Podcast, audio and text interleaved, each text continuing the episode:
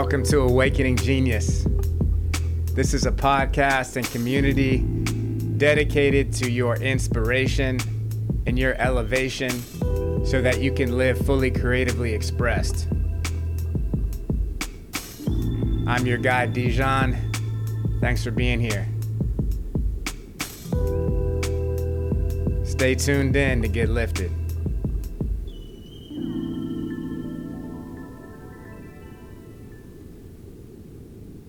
Before we get started today, I wanted to invite y'all into something very special. If you resonate with this energy that we're expressing here, then this is something that you will probably enjoy. It's an opportunity to deepen with our community and expand your current network of creatives. We now have a program here at Awakening Genius that is designed to help you embody the infinite creative potential that you have we all have equal amounts of creative possibility living within us, and it's our work to embody it and ground it so that we can consciously co create a world together. Now, some of us don't identify with the label artist, but being an artist is not about whether you express yourself through a specific medium, like painting or drawing. Being an artist is the level of presence you hold when you do anything that's why an original painting is infinitely more valuable than a print because the artist actually interacted with that painting and infused it with their energy and consciousness. Art is an energetic transmission, and it's not limited to the things we traditionally think of as art. When your grandmother cooks you a meal and infuses it with love, that is artistry in action. So, inside of the Awakening Genius container, you learn how to cultivate high vibrational energy into the temple of your body through yogic practices. And then you will practice wielding that energy through creative exercises with community and play shops led by a diverse range of creatives so you can express your artistry however you choose to. If that sounds intriguing to you and you want to learn more and you want to deepen with us, go visit www.awakeninggenius.club the link is also in the show notes, so you can access it there. We're looking forward to building with you, and now let's get into the episode.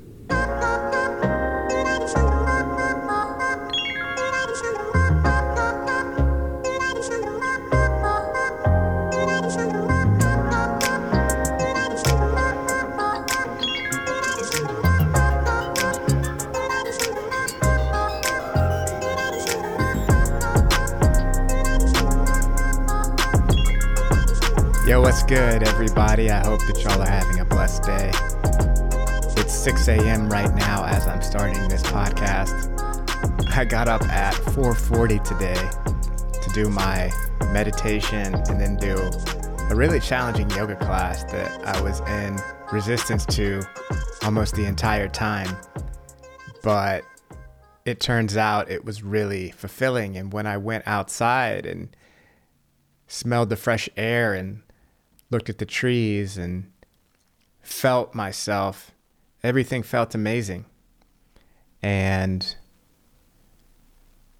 I never regret getting up to do my practices. And yesterday, I had intended to get up this early, but when I got up, I just was too tired. I couldn't sleep in the middle of the night. So from two to five, I was up. Then I tried to get up at six and it just wasn't working. So I went back to sleep and got up for a little while and then went back to sleep again and slept for like three more hours and didn't really get out of bed until 1 p.m. So, the reason why I'm sharing that is because both things were appropriate based on the situation, based on the present moment. In an ideal world, I would have a very consistent morning practice where I get up, and I do my meditation, I do my yoga, I do my journaling, I do all that. And most of the time I do. But when it becomes too rigid, that's when I lose a sense of connectedness to the present moment. And that's what this podcast is about. It's reflections on discovering your own truth. Because there's a time for structure and discipline. And there's also a time for flow, and presence. And even though those things may seem like they're opposites at points, all opposites are actually the same thing. And this is an idea that I've been studying from Hermetic philosophy. And Hermetic philosophy is an esoteric teaching given by Thoth, who, if you don't know who Thoth is, he's a pretty cool figure to study. He's supposed to be an eternal being that reached these really high states of consciousness through wisdom. And he's an ancient being and he doesn't have to die. He can just recharge his physical form. And supposedly, he is the being that gave the Egyptians all their knowledge. And also, the Greeks founded their civilization based on his learnings. So, the Hermetic philosophy is a way of being and seven specific truths that he conveyed about the ultimate nature of reality. And one of those truths is is that all opposites are actually the same thing just in different degree. So what that means is that things have polarities, but it's actually one continuum. An example of that that everyone can understand is water. And not water like the wetness because that can change form, but the actual chemical components of water, which is two hydrogens and one oxygen, H2O. So, water can exist in many forms. It can exist as water, it can exist as ice, it can exist as steam. And even though ice and steam seem like they're opposite things because one is really cold and one is really hot, they're actually the same thing. They're both H2O. It's just the H2O particles moving at different speeds. So in steam, the H2O particles are moving at a very rapid rate, at least relative to how fast they're moving when they're water or when they're ice. And in ice, they're moving at a very slow rate in relation to how fast they're moving in other states. So, how does that apply to our day to day human experience? It applies because everything that exists is a combination of everything that is. Meaning, you may have a masculine body, but you have masculine and feminine energies within you. Or you may have a feminine body, but you have masculine and feminine energies within you. And the combination of these masculine and feminine energies is where creation happens. In the most literal sense, the combination of the male sperm and the female egg produces life. But on an energetic level, that's how creation happens in any form. If you want to create a piece of art, you have to have the raw talent, but you also need to have some sort of technical skill and structure to put the talent in or to put the form in, right? Like in a painting, for instance, maybe the feminine is the raw paint and the masculine is the structure, it's the canvas that you put the paint on. So there's an interplay between those two things that makes the piece of art. And to bring that all the way back to me sleeping in one day and then me getting up another day is the masculine side of me craves discipline and structure. And the feminine side of me craves presence and full engagement in the present moment. And either one of those things, if they're allowed to fully dominate my experience, becomes imbalanced and I can either become too rigid, which is overly masculine, or I become almost like lethargic and unmotivated, which is an imbalance in the feminine side. So the invitation is to find a healthy union between the two poles. So I hope all this is sinking in. I know I've jumped around many different places, but touching upon this point in many different ways hopefully helps solidify it in your awareness. And how that relates to discovering your own truth is that everything is true. It just depends on your state of being at that time. Is water ice? Yes, that's true. Is water steam? Yes, that's true. They're both true, but it depends on the circumstance. So, when you're evaluating the right action to take in a given situation, maybe one person is going to tell you to be structured or disciplined or gives you some sort of masculine advice, and another person is going to tell you to be feminine and in tune and aligned. And it's yes, both of those things are true. And what's the deciding factor around which action you should take in the moment? You are. You have to know what is true for you in that moment. And it always changes. The point of being alive is to be able to tune in to your soul's guidance at that moment and make an embodied choice of your soul. Now, I would imagine that we all have experienced our soul speak to us at some point in our lives. And to me, I consider my soul to be that intuitive part of me that like really knows what's up, that really is telling me how I should act in order to be my highest self. And there's another part of me that maybe wants to do something that's comfortable or familiar, but that I know ultimately is not going to get me to the state of transcendence that I want to. And it takes practice to be able to discern what voice is which. And you end up following those voices, and then you start to get feedback around what voice is which. So I'll give another tangible example. So, in contrast to my morning ritual, which is pretty consistent, my nighttime ritual is still being formed. And lately, I've been doing a better job at forming it. But a lot of times, I will binge watch TV until I fall asleep on the couch and maybe smoke a joint. And it doesn't seem like that big of a deal, but it's not as conscious a way to go to sleep and enter into the dream world as I would like it to be. And I've done several different things to move myself into a more conscious way to go to sleep.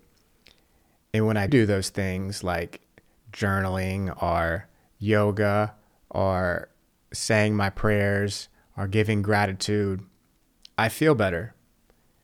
And when I end up sitting in front of the television smoking a joint, I do things like eat cereal late at night or end up eating a whole bag of chips, right? And stuff that doesn't seem like a huge deal, but the difference between journaling and giving gratitude for my experience and thinking through my next day and unconsciously eating chips on the couch take me to different places for my total experience of life and you get the life that you create, right? You get the life that you create. So I'm committed to having certain experiences and for the full realization of my potential. And I know that one of those paths is taking me in that direction and another one isn't. So even though on some level I may be called to do both of those things when I'm faced with that choice, I know one thing is ultimately going to lead me where I want to go. And the same thing is true for the morning ritual. Like when my Sonos alarm starts playing music at 4:30 or 4:40 or whatever and it's asking me to get up. In that moment I don't want to get up. And when I see that my yoga practice for that day is going to be a power yoga class, I'm like, "Ah, oh, my body's not ready for this." And I I start to try start to make excuses for why I don't want to do it. But I just keep doing it. And like I said, when I get to the end and I'm in my Shavasana, and then I go outside afterwards and smell the fresh air and recognize the inner spaciousness that I've created and recognize how good I feel, I never regret it. It always feels so good. It's just, even though it's a pain to get out of the bed in the morning, if you make a commitment to watch the sunrise every day for a week or something like that, when you're watching the sunrise, you are never going to regret it, right? Like you're always going to appreciate that moment of watching the sunrise. Whereas if you make that decision to binge watch that show until 3 a.m., which I have done many times, and then you're tired, really overly tired when you go to sleep, and really overly tired the next day, you will regret that, right? At least in one sense, because I don't regret it because it informed the choices I want to make in the future, but I do recognize that it wasn't my highest path, and therefore it's maybe not something I want to repeat. So I'm just sharing the process of discovering my own truth, which is experimenting, choosing something in the moment that feels right, but also having the awareness to recognize the effect that it has on me, my consciousness, and just my state of being. And the only person you have to answer to really is yourself. Because you know what your highest expression of you is. And that really is the point of life. It's to be able to tune into your soul, the non physical part of you, and make a choice to follow its guidance to make it an embodied experience. There's no wrong. You can't do anything wrong, but you can have a deeper, more aligned experience of your true self. And that is what the point of life is to continue to align and have a deeper and deeper experience. And that's what we're all looking for. It's not outside of us, it's within. And we can use the things outside of us to access that inner feeling. And it requires tuning in, it requires taking inspired action. And we have the strength to do that. We develop the clarity and the wisdom through living.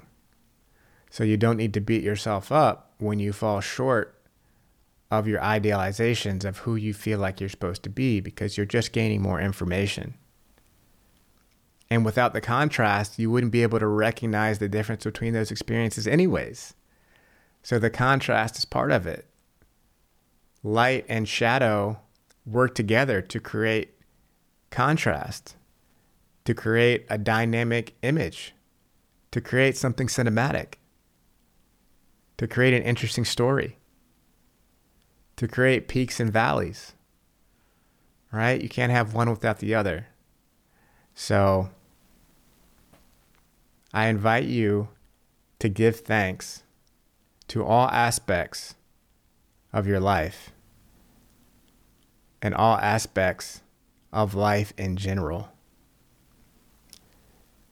and have the courage and the playfulness to explore yourself and what turns you on because it's going to be different at each moment. It's not just discipline or it's not just flow. It's the combination of those things and being able to choose which direction is the right direction at that particular time. So, that's really what I wanted to share today because I've been feeling a deeper alignment within myself and my creative expression and just my whole experience of life. And really, your creative expression is not just your output, it's your whole experience of life. Like, I want to live my whole life as a work of art. It's a great invitation, right? And my experience is totally determined by how present I am supposed to be with myself.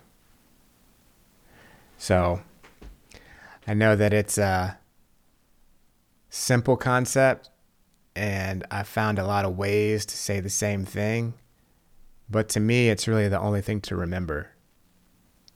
It's the only reason we're here. And thank you for listening. I hope that this was of value to you. I hope that you feel good about where you're at and that you're forgiving of yourself when you feel like you've done something that's brought you out of alignment. And know that you can always choose in one instant to come back into alignment because there's only two states of being there's in alignment and out of alignment, and it always happens in the moment. So, no matter how far out of alignment you feel like you've come, you can stop compounding those decisions and make a choice to turn back to yourself. Because home, in truth, is a direction, it's not a destination. This life, this beautiful life that we are here enjoying, it goes on forever, infinitely, eternally. So it's always about making the enlightened choice in the moment. And that is today's reflection on how to discover your own truth. You are your own guru. The things outside of you that resonate as true are just that. They're reflections of your own truth in that moment. But ultimately, you are God embodied, having a unique experience that never will be had by anyone else. So have the courage to live your experience with joy, with playfulness, and with presence. Sending so much love to all of you. Share this with somebody if it feels useful and enlivening. Have a blessed week. Talk to you soon. Peace.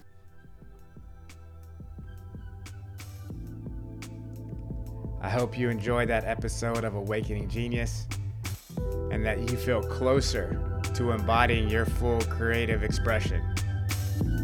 If you like what we're doing here, leave us a five star review on iTunes. Connect with us on social media at Awakening Genius. And if you want to go deeper into anything we talked about on this episode, you can go to awakeninggenius.club. This is Dijon. Much love. Peace.